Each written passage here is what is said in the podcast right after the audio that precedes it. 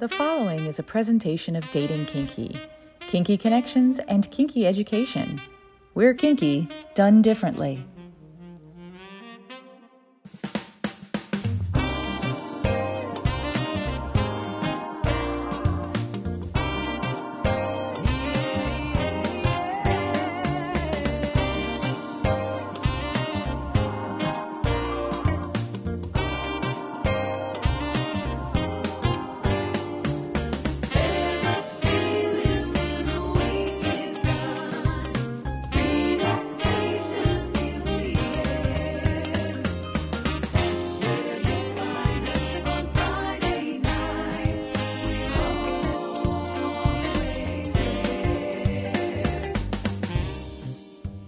What women and other wonderful humans want a frank and fun discussion about the way people approach each other for romance, relationships, friendships, or other partnerships that make us happy, as well as an intimate discussion about how to connect with our own authentic self. With questions asked by a guy. And now, here is your host, John, or as we call him around here, Hi there, Catsuit. Hello there, Nookie, and welcome to What Women and Other Wonderful Humans Want, presented by Dating Kinky.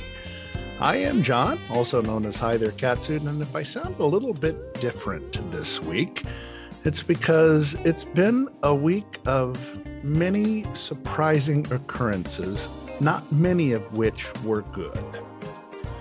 First of all, my guest, who is scheduled for this week, apparently came down with COVID, and we wish her the best in being able to recover from that.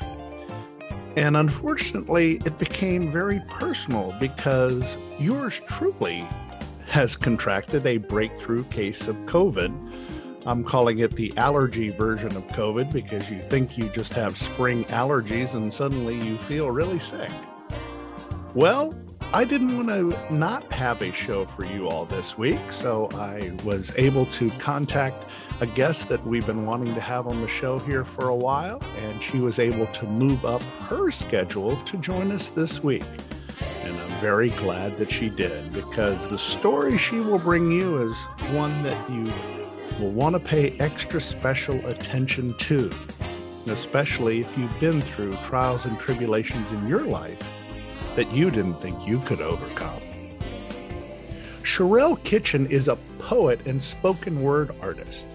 As a motivational speaker, she seeks to help others transform their lives through her own personal journey. From a young age into adulthood, Sherelle built her view of the world from a unique and creative set of lenses.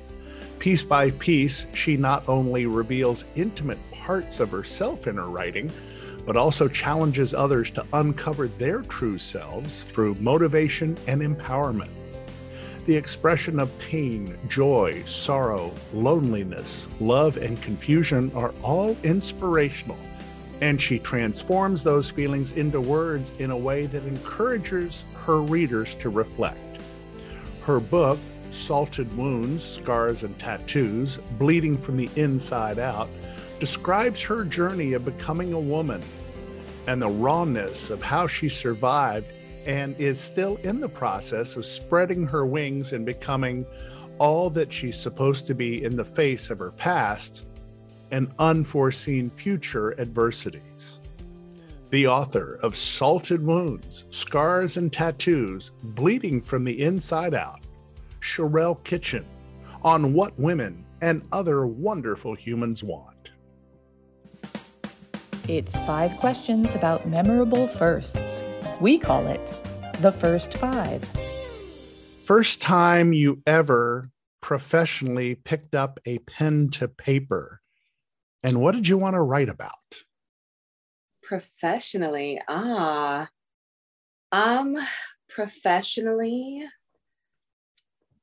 I want to say this book mm-hmm. um, and I wanted to write about my life and experiences and my poetry. Um, poetry is what I write about. so, going back, obviously, you put pen to paper on many different poems. What led you to have words be so important in your life?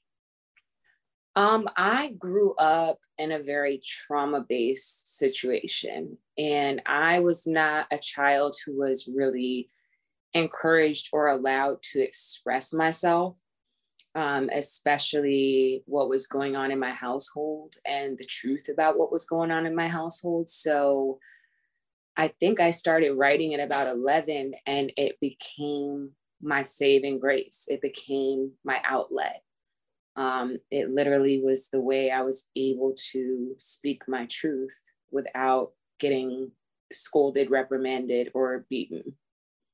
First time you ever realized that something wasn't quite right with the way you were able to think and process things? Um, I remember um, in high school, my dad would knock on my door and I'd be in the dark watching depressing lifetime movies. And I'd be in there for so many hours on the weekends, on the weekdays, that he'd knock on the door and just open it and be like, I'm just making sure you're alive. And I didn't think it was a big deal, but it got to a point where he took me to a doctor and was like, uh, Is this normal? And they said, I think she suffers from depression. And so my dad goes, are you depressed? And I was like, I don't think so.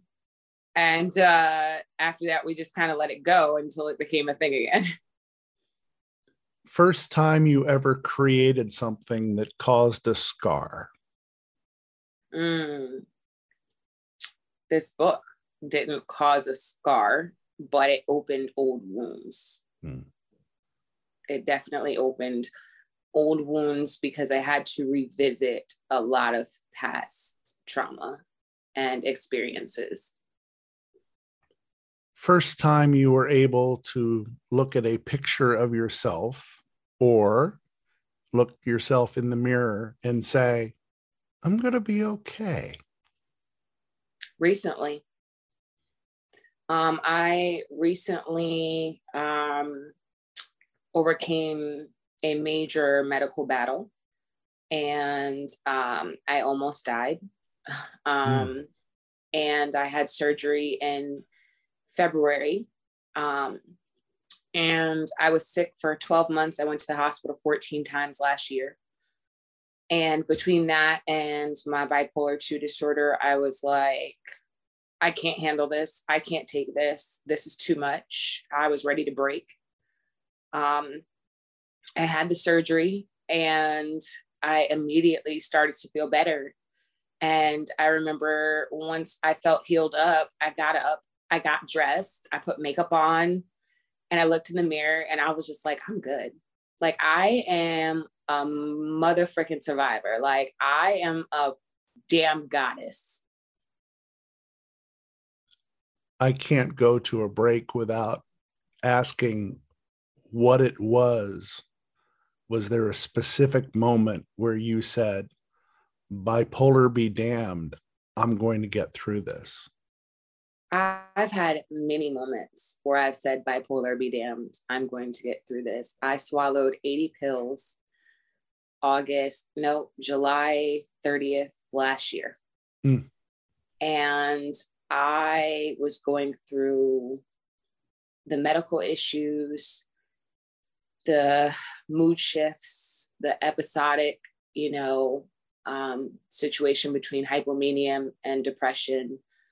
Um, I lost 26 pounds, so I wasn't happy with my body. I was raising two kids that I have guardianship over, but that are not mine.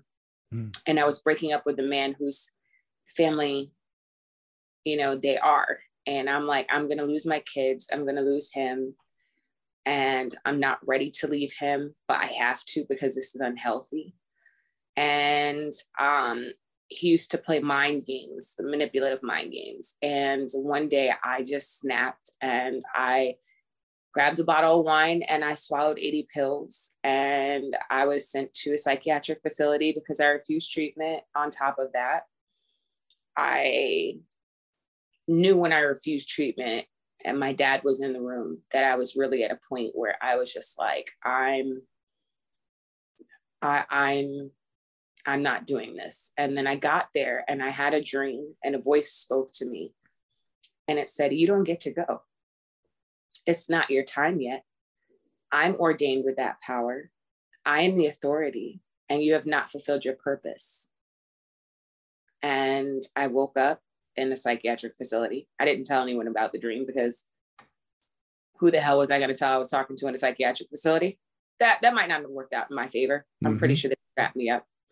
Um, and at that moment, I was like, bipolar, be damned. I am going to make it through this, and I'm going to be okay. When we come back on what women and other wonderful humans want, we will talk more with Sherelle Kitchen and also find out why three words are so powerful to her when we return.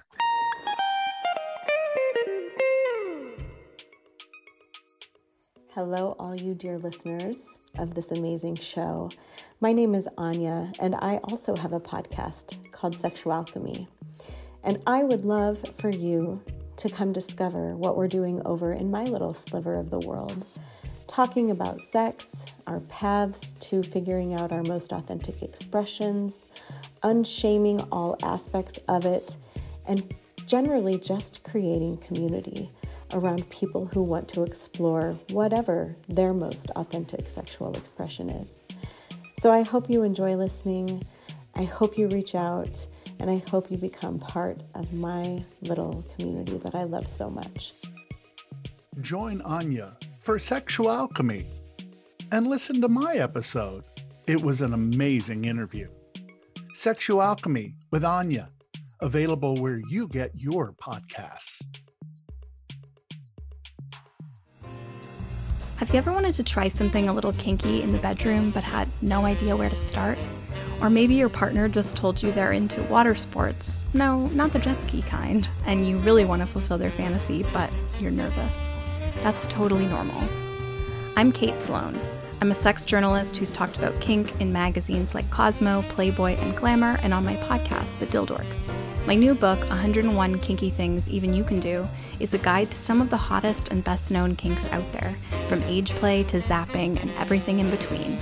Each section offers three suggestions for ways you can try out your new interest with a partner or even by yourself. Curious? Order your copy now at 101kinkythings.com and start learning new things about your sexuality. Hi, this is Venus, and I have a special message going out to all the single ladies listening right now. What if you could have a committed, loving relationship with a partner who is monogamous to you, but who would love to see you have sexual experiences with others? Sounds too good to be true, right? Well, it's not. You really can have your cake and eat it too. You can have it all. Learn more at venusconnections.com. That's venusconnections.com. We invite you to follow us on social media. Check us out at What Women Want P1 on Twitter, What Women Want Podcast on Instagram, and for our kinky friends on FetLife at www.podcast. And now back to this episode of What Women and Other Wonderful Humans Want. Before we get into the rest of the show, I want Sherelle to read an excerpt from her book one that will allow you to understand just how important this work is. When I speak of chaos, I speak of chaos from a place of knowing.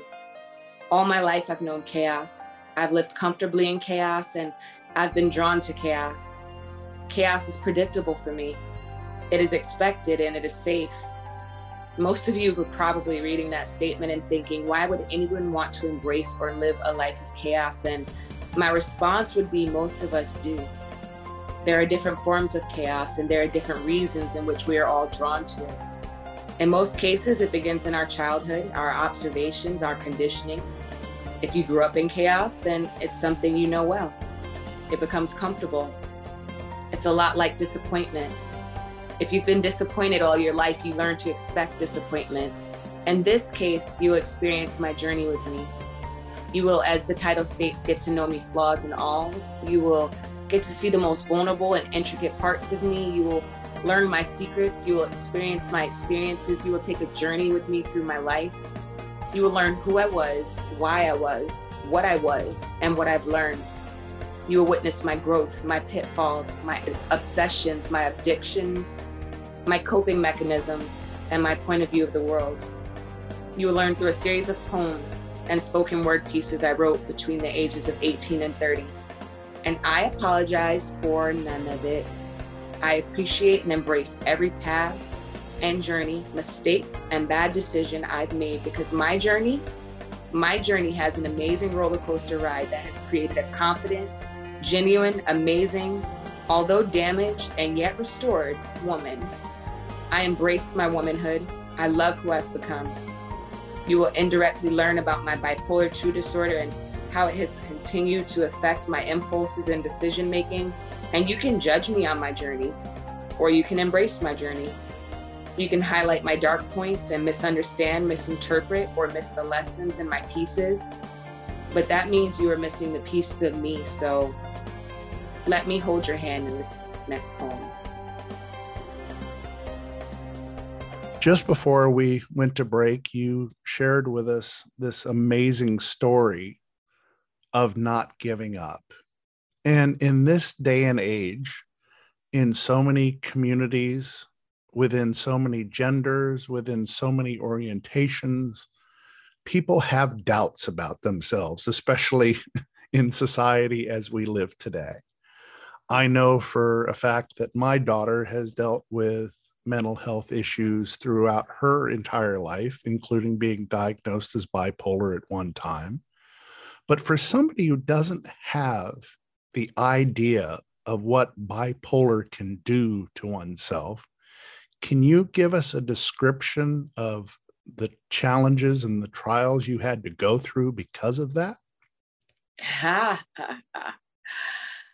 um, you know, that's also why I'm writing a second book because I, I want to delve deeper into it. Um, so the first thing I want to say is I have bipolar 2, which is there is a distinction between bipolar 1 and bipolar 2. Um, mainly that there's mania and hypomania. And for me, I go through hypomania and depressive episodes. Um, my hypomania, I literally had a psychiatrist, my psychiatrist who I've been seeing since 2015, say to me, after seeing me for about a year, he said to me, I owe you an apology. I totally underestimated your disorder, and now I need to zonk you. That's literally what he said to me.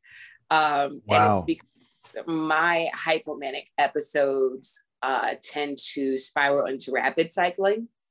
So I go through a few days of normalcy and then I'm on a high. And I mean, I've never done cocaine, but I have Adderall because I'm ADHD. And I've taken too much of that by accident before. So I'm pretty sure that whatever cocaine is like, I think it's like that. Mm. Um, that's what hypomania is. It feels great. It's an elated high, um, but it's also filled with irritability, you know, irrational thinking, um, fast, rapid thinking. Um, it's filled with hypersexuality. Um, it's filled with everything that makes you make the worst freaking decisions you could ever make in your life. And I've probably made every single one of them. I'm talking about, I'm an author now and a public speaker now, but I was a stripper.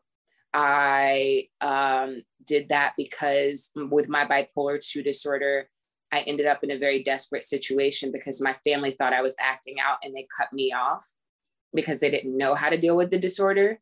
And I had no job at the time and I had to figure out how to survive. So I ended up dancing and I enjoyed it because I felt like I blended in hmm. because everyone's drunk, everyone's partying, and no one's going to notice my crazy because it is crazy. It's a crazy, chaotic fucking environment. So you're thinking to yourself, I fit into that. Mm. And I dwelled there for two years. Um, I ended up in abusive relationships because of my bipolar disorder.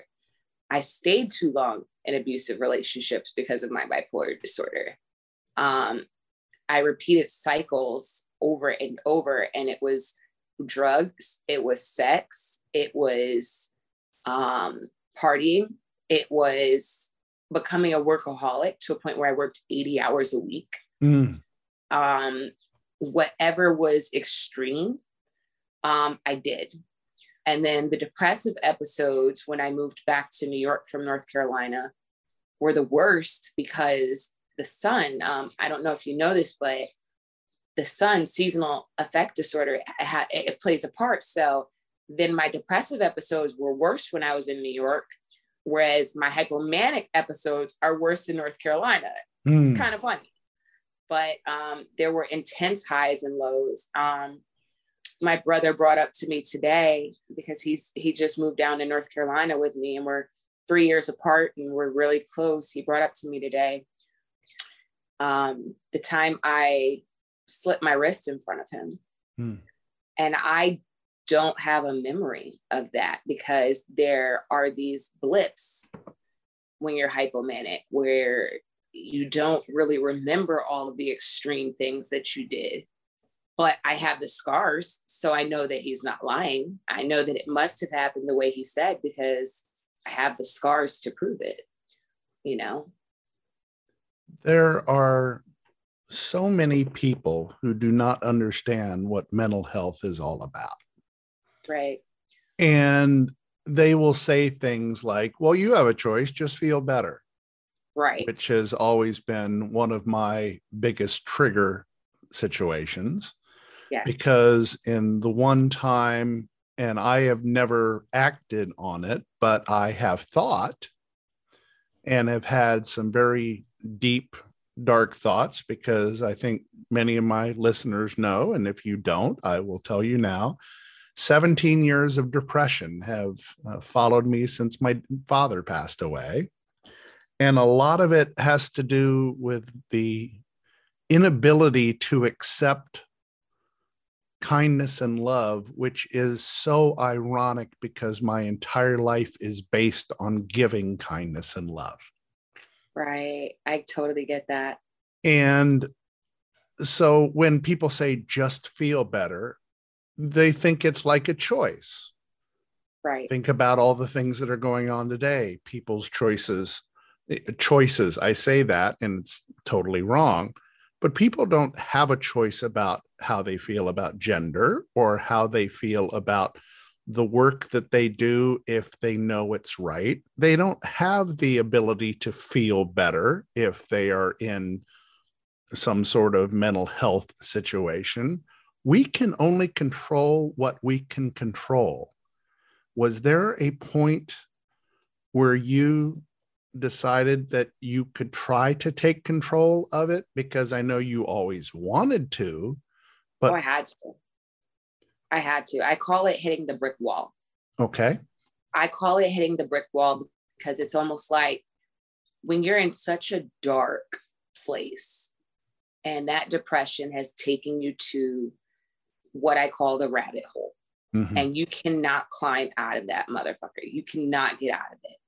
You're just like, I'm here, I'm stuck. Um, and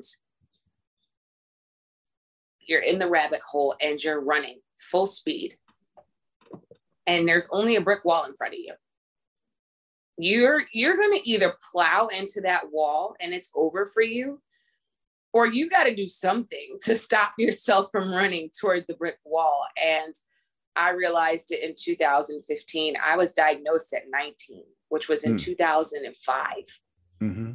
and i refused to take the medications I refused to do psychotherapy. I refused to do cognitive processing therapy for my PTSD. I refused to do all of that. Um, I was like, nope, not doing it. My dad said I'm fine, so I'm fine. So I'm gonna keep living life as wild as I do because I'm just wild. That's all. Mm. I'm just wild. I just go through things. Um, I my, every life experience caught up with me. Every memory flooded my brain. Everything I felt everything one day. And it was like all of a sudden at 28, 29, I just couldn't turn it off.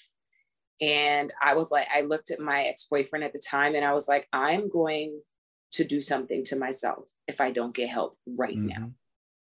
And he called my dad.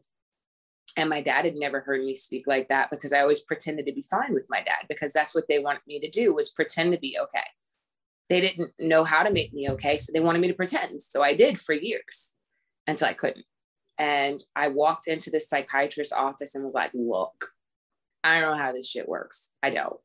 And I don't even want to do it. But if it's going to make me feel any better than I'm feeling right now, I'll give it a try. And I actually just talked to that same psychiatrist today. He's been my same psychiatrist since 2015. Um, amazing, amazing psychiatrist. Um, and that's when I decided I needed to make a change. Um, that's where I started my change was with the medication. And then later it was the inward work. Some would say that was a choice to feel better. I know that other people, no matter how much they want to feel better, cannot give themselves the permission to do so. First they, of all, they cannot get to that place where they'll accept medication or remember to take it. let's be clear I'm on medication and I still can have an episode of hypomania Mhm. and I still can have an episode of depression. And I'm doing all of my work. I'm Mhm. doing my therapy. I'm doing, I'm taking my meds daily. I do chi breathing exercises daily. I write in a gratitude journal daily. I meditate daily.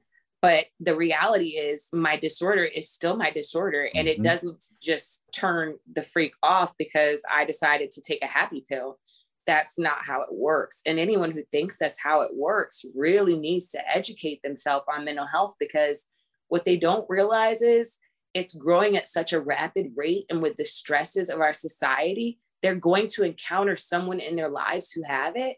And heaven forbid it is your child, or heaven forbid it is Mhm. your sister or your brother, and you don't know how to help them. I have a cousin who in 2016 was schizophrenic and my family did not want to admit that he was schizophrenic and heaven forbid the truth is he jumped off a bridge and he took his life and he was Mm. 6 months older than me we were very close he was 6 months older than me he took his life at the age of 30 Mm. because he wouldn't he wouldn't get the help because he didn't have the su- proper support And that And- says so much of the proper support. the proper support Because if you do not have the human support system around you, a friend, a family member, a stranger who happens to care about you, a coworker, somebody who sees you and hears you, you think that there is no hope, right but those angels will come out of nowhere. right that that that i like that those angels do come out of nowhere Did you have an angel?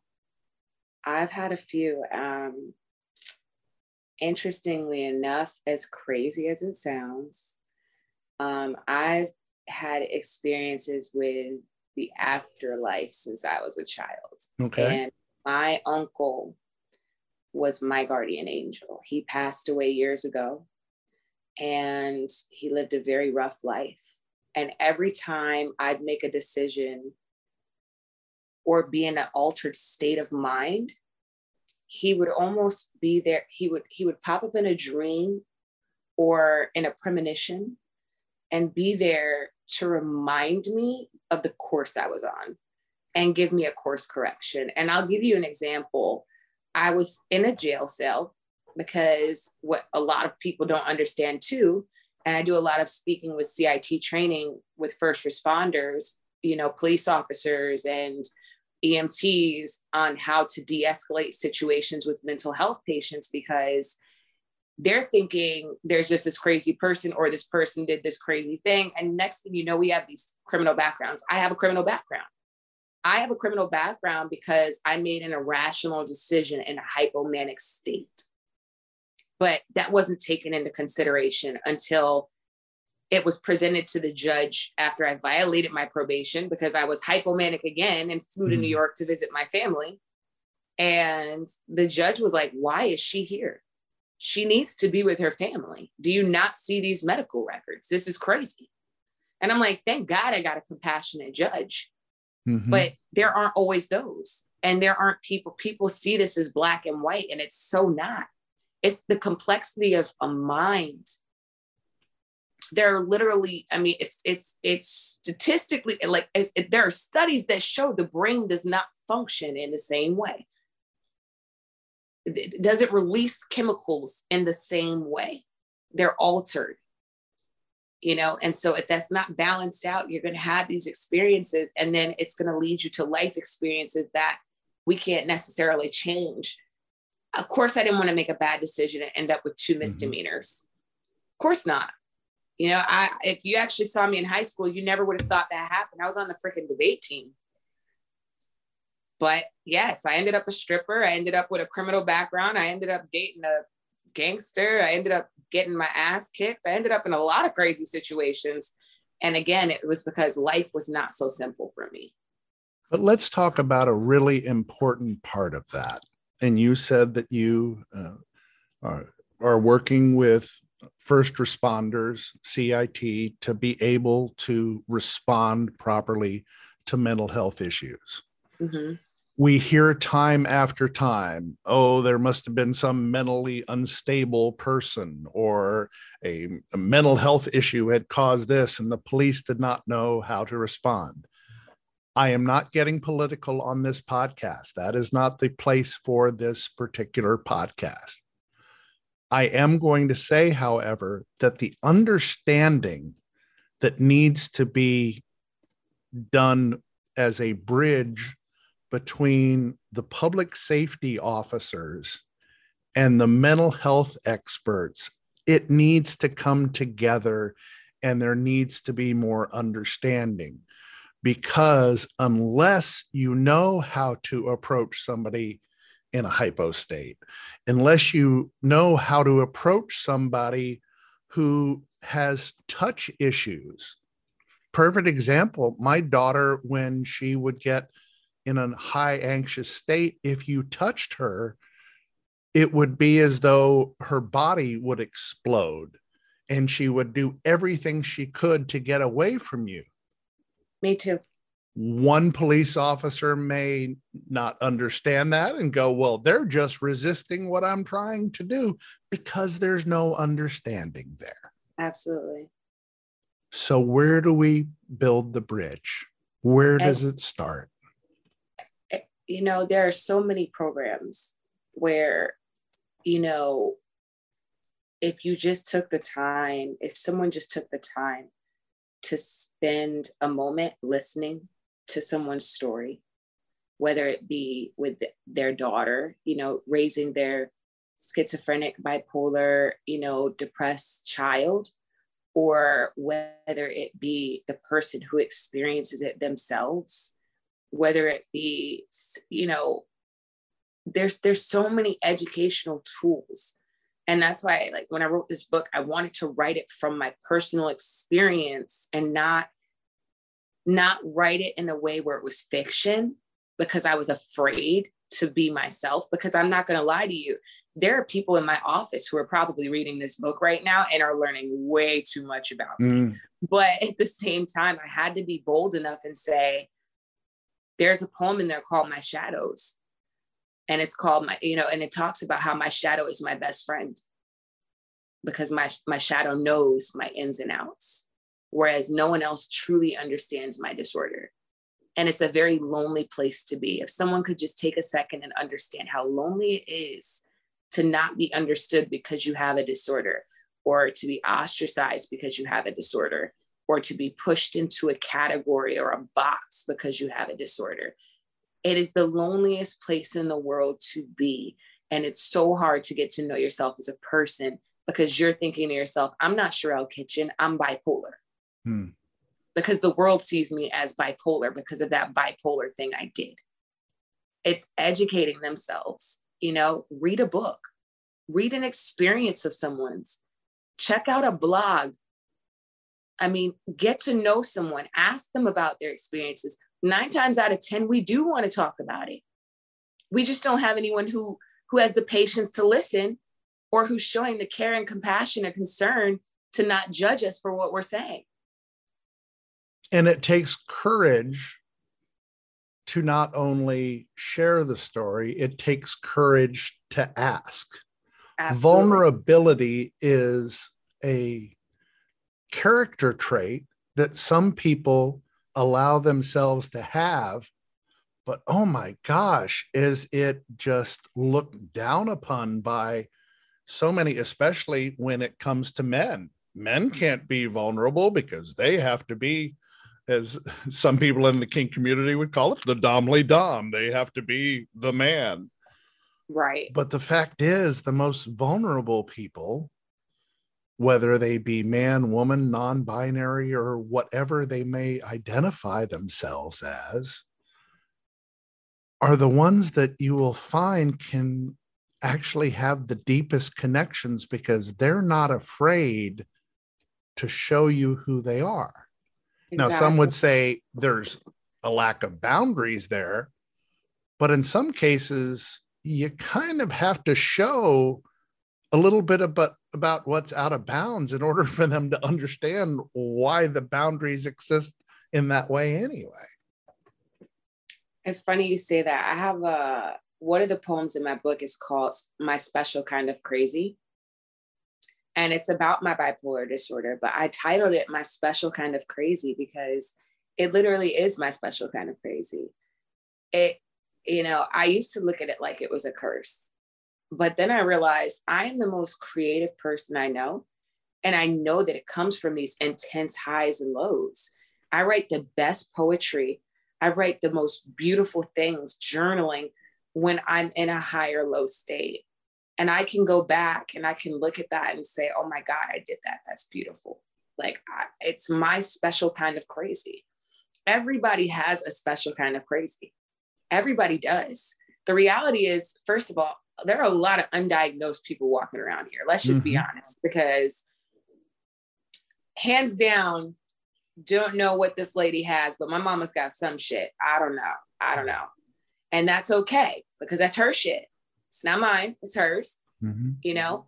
And I think that when we get to a point where we can take ownership and not let it define us, but say, okay, it's a part of of of my personality trait or a part of who I am, but it's not completely who I am. I hate when people say things like, oh my gosh, she's so bipolar. You know, they use it like it's a line. It's not a line. It's, it's, it's literally a diagnosis, you know, or what are you, what are you depressed? I was depressed once do you know what depression really feels like? Do you know the emptiness and the blankness and the dark hole you have to crawl out of, dig yourself out of just to get out of bed because you'd rather stay underneath the darkness of your covers with your windows and your blinds closed and you don't even want to have a simple conversation? It's that intense. And they and could, they couldn't possibly imagine that. But if you ask someone what it really felt like do you really want to hear the truth is the question. Mm-hmm do you really want to hear the truth? Let's take a look at the word normal. Right. That word has so many meanings, and I can't I can't think of a good one. It's a honestly. hilarious word. Because as I have grown older, this being the first recording I've done since turning 59, which is really a strange thing for me to think about. the definition of normal has become nothing. There isn't anything that is normal. Nothing. Normal is a perception, normal is not a reality. Absolutely. I'll I'll give you one better though. It is a perception and it's not a reality. But we live in a society where even though perception isn't reality or uh, reality and perception aren't always realistic. They're realistic to the person who's perceiving it. Mm-hmm. so they're perceiving what normal is from their perception and their reality. And that's why i love the title special kind of crazy because it's not special kind of normal. Mm-hmm. it's special kind of crazy because it's crazy to think anything's normal let's talk about three very powerful words for you. And they are a part of your biography. Yeah. Emancipation, strength, and transformation. Yeah.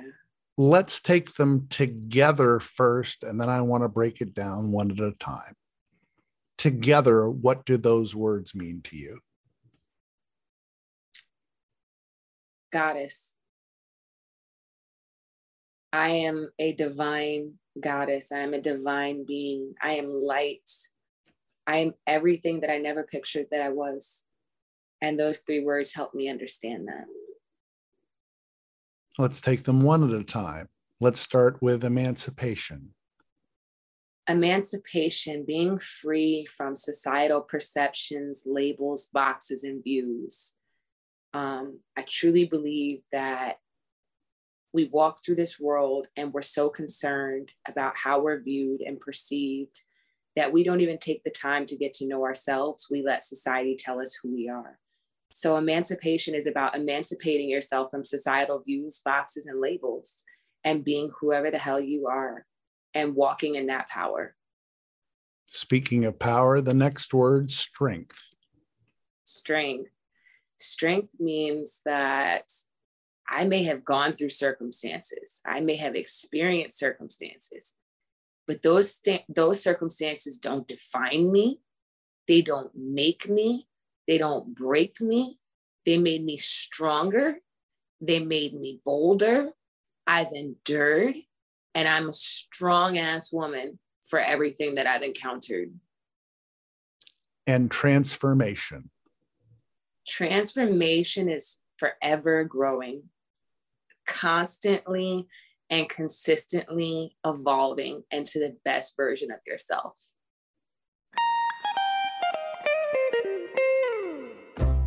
Realizing that you're polyamorous can be a wonderful insight. The Polyamory Dating Guide is a book about finding other people who share your view of polyamory and want to share it with you. This book includes a variety of sections on poly specific dating, such as navigating online dating with a review of poly specific dating sites and how to make a profile that works real time dating tips that will tell you where to find polyam people and how to make a positive impression, how to date as an existing couple, and if you should, dating as an introvert, queer in dating, and lots more. Get your copy at polyamorydatingguide.com. Hi, folks. Key Barrett here, and I've got a question for you. Do you think your wife or girlfriend makes the best decisions and you want to support her any way you can? Ladies, do you think your partner works best when they're told exactly what you want. You both might be looking for a female led relationship. From mild to wild, these strong relationships have one thing in common satisfaction. Read Surrender Submit Server on Audible, Kindle, and paperback today to start your female led journey, and good luck.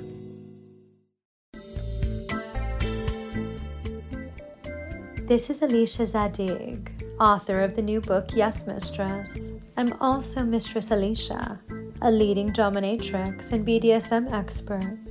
My book Yes Mistress takes you on a provocative, eye opening journey into the erotic worlds of kink, fetish, and female domination. Join me for a fascinating conversation. Male submission is more common than you think and more rewarding than you can ever imagine. Yes, Mistress, now available on Kindle, and you can order your copy at yesmistress.com.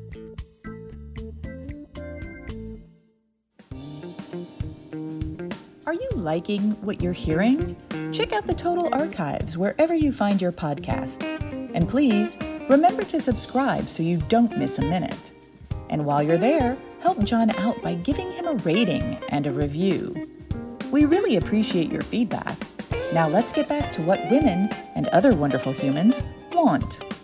Welcome back to the program, joined by the accomplished author of Salted Wounds, Scars and Tattoos, Bleeding from the Inside Out, Sherelle Kitchen. You have shared a very interesting story with us today, and it's kind of funny how we ended up meeting each other because I tend to find my guests from people who intrigue me, many of whom follow me on Instagram. And suddenly I get this message from you mm-hmm. realizing that you found me through a show full of professional dominatrices, fetish models, sex workers, and the like. And I'm like, how did you find me?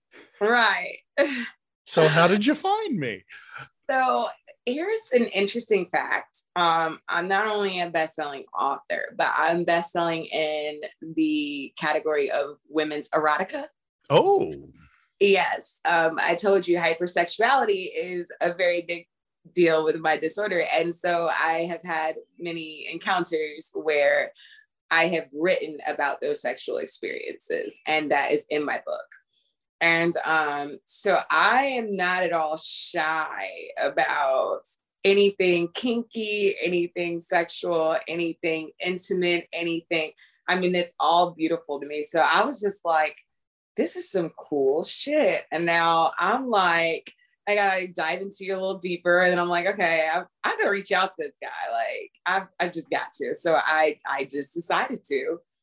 I just went with my gut. Well, I appreciate you doing it. And as I had mentioned in the uh, pre tape to the show, this has been a very interesting week between trying to get through a spell of COVID to having uh, my original guest for this week also get COVID. So uh, I'm hoping you just stay, just stay in North Carolina, stay healthy. I am. I am so you are an Amazon bestseller, uh, and this book is obviously such a powerful piece of, of work.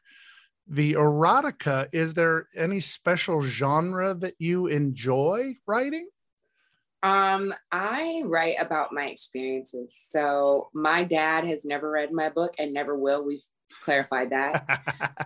um, he uh, he had my stepmom read it and my stepmom was like don't read it don't don't do it um, there's some stuff in there that you might not want to read um, you know there are poems I, what i love is every poem is there's no one's name in the book so mm-hmm. everyone has a name so there's supernova there's the lion and the gazelle which was when i was in a polyamorous relationship.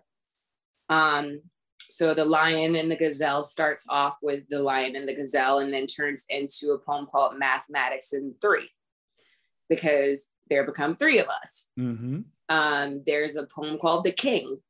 And some of these poems are very sexual and sensual poems um, and they highlight very sexual and intimate and sensual experiences um, and um, I've just never been, I mean, after being a stripper, you know, there's really no shame to my writing. I think that I actually can put beautiful, eloquent words to very kinky, nasty things sometimes. Actually, it amazes my, it, it actually amazes me. I'm going to ask a very, it seems like out of left field question, but when you became a stripper, uh-huh. did it empower you a little bit? It did. My psychiatrist goes, you know, I'm so sorry for that experience. And I said, why? It was the best experience of my life. And he goes, really? And I said, yeah. He goes, how so? I said, I learned not to give a damn about what anyone thought about me. I learned to love everything about me. I mean, my ability to think, to maneuver, to hustle, my body, my sensuality, my sexuality, the way I move, the way I walk, the way I glide. Like, I love how divine it made me feel. And at first, it wasn't that. It was shy, it was embarrassed, it was nervous. But once I owned it, I owned and harnessed that power, it really tapped me into my feminine. And I loved it because I, I, actually am like, I have a very strong masculine personality too. So I really needed to tap into my feminine and it helps me do that. And I think that you will find that many of the people who've been on this show and many of the people who listen to this show realize that sensuality, sexuality, the eroticism that happens within what we do enables them to bring out a side of themselves that is very authentic and very bold and is very empowering. I Absolutely. think I think of all the the models and and pro doms that I've spoken to, and there's not one bit of shame in any of that. None. None. I mean, I I think I just um, I don't know if you looked at my Instagram, but the day I became a best-selling author, which was the day it was released, it hit bestseller. Um, I posted a picture of myself in my panties and my bra, and I'm laying on the bed and I'm like, I know my cousins and my dad and then my stepmom are going to see this and they're going to be like, what the hell? But I, I said in my caption, it was like, this is how I feel after accomplishing the goal of becoming a best-selling author. I feel like a divine fucking goddess. Mm-hmm. And I was just like reveling in that picture. I mean, I was glowing. I have no problem with it. So if that brought that kind of a glow, what's next for Sherelle Kitchen? You know, I'm a wild card. I really am. I'm not going to lie to you. So, like, you never know. I could be out here teaching pole dancing classes next week. Or um, I'm working on a second book, um, actually, which is Salted Wounds, Scars, and Tattoos. is going to be healing the trauma. Mm-hmm. Um, and I'm going to delve deeper into healing the, some of the trauma that I talk about in the book, dealing with some of the disorders, the anxiety, things that people go through, um, how to kind of get break through those barriers and break through that that wall I talked about running into. Mm-hmm. Um, so that's in the works. I also do a lot of public speaking on women's empowerment, um, and I do a lot of poetry readings. You know, so there's going to be a lot to come from me. I love especially doing um, spoken word, uh, spoken word and open mic nights when they do erotica. Uh, mm. So I, I think that I'll probably be reading Silhouette on Wednesday somewhere and enjoying myself doing that. Well, that is absolutely beautiful. Tell us all the different ways we can connect with you. And most importantly, how can we get the book? Um, it is on Amazon, and you can look up my name, which is Sherelle Kitchen, or you can look up Salted Wounds, Scars, and Tattoos, Bleeding from the Inside Out. Um, to connect with me, you can connect with me on Instagram. Um, I'm Sherelle's underscore flaws. That's S H E R E L L E S underscore flaws. Um, which I love my name on Instagram, Sherelle's Flaws. Um, and, uh, you know, or you can reach me at Sherelle K at naturallyflawlessyou.net. And I do know that you're doing some coaching as well that I am can help people not only identify some of the things that they've gone through, but how to empower themselves as well. I am. I'm actually relaunching my life coaching business. When I got sick, I had to take a hiatus because I couldn't do anything at the time. Um, but uh, I am a certified spiritual coach and a certified life coach.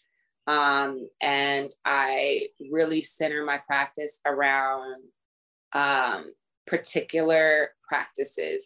For instance, chi breathing exercises to reduce anxiety which I went from taking 90 anxiety pills a month to taking one as needed. Mm. Which, I mean, if that's not impressive, I don't know what is.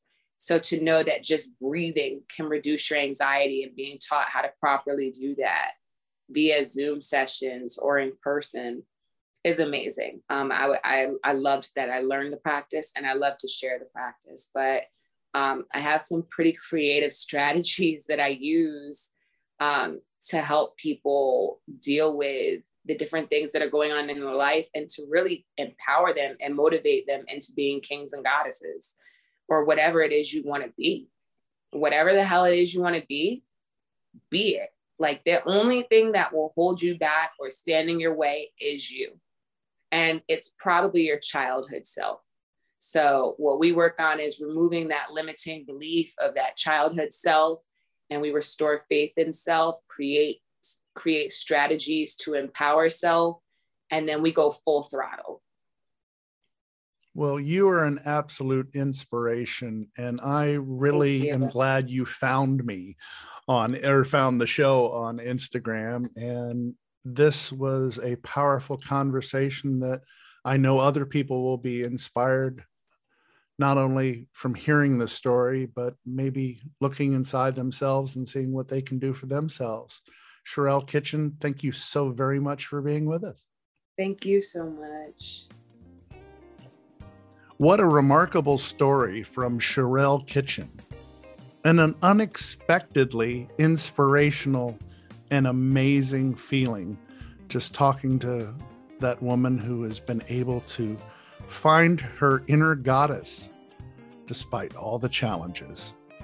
Hopefully, that'll inspire you if you feel like things aren't going exactly the way you want them to and you want to take your own power as well. I wish you luck on that as we all go through that. So I'm going to go back into my COVID quarantine and hopefully be back next week with a much better voice. And when I do, Rose Caraway will be joining us. She is the host of the Kiss Me Quicks podcast. She's an audiobook narrator, a writer, and an editor. She's even a beekeeper. And yes, she has been on this show before when she appeared during Cuck Week when we had that very special program. Rose Caraway, our guest next week on What Women and Other Wonderful Humans Want.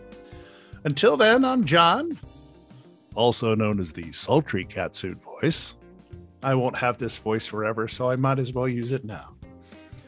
I hope I've earned the privilege of your time, and I remind you to always remember consent and to love each other always. What Women and Other Wonderful Humans Want connects with you. We invite you to follow us on social media. Check us out at What Women Want P1 on Twitter, What Women Want Podcast on Instagram, and for our kinky friends on FetLife at WWW Podcast. This has been a presentation of Dating Kinky. Kinky done differently.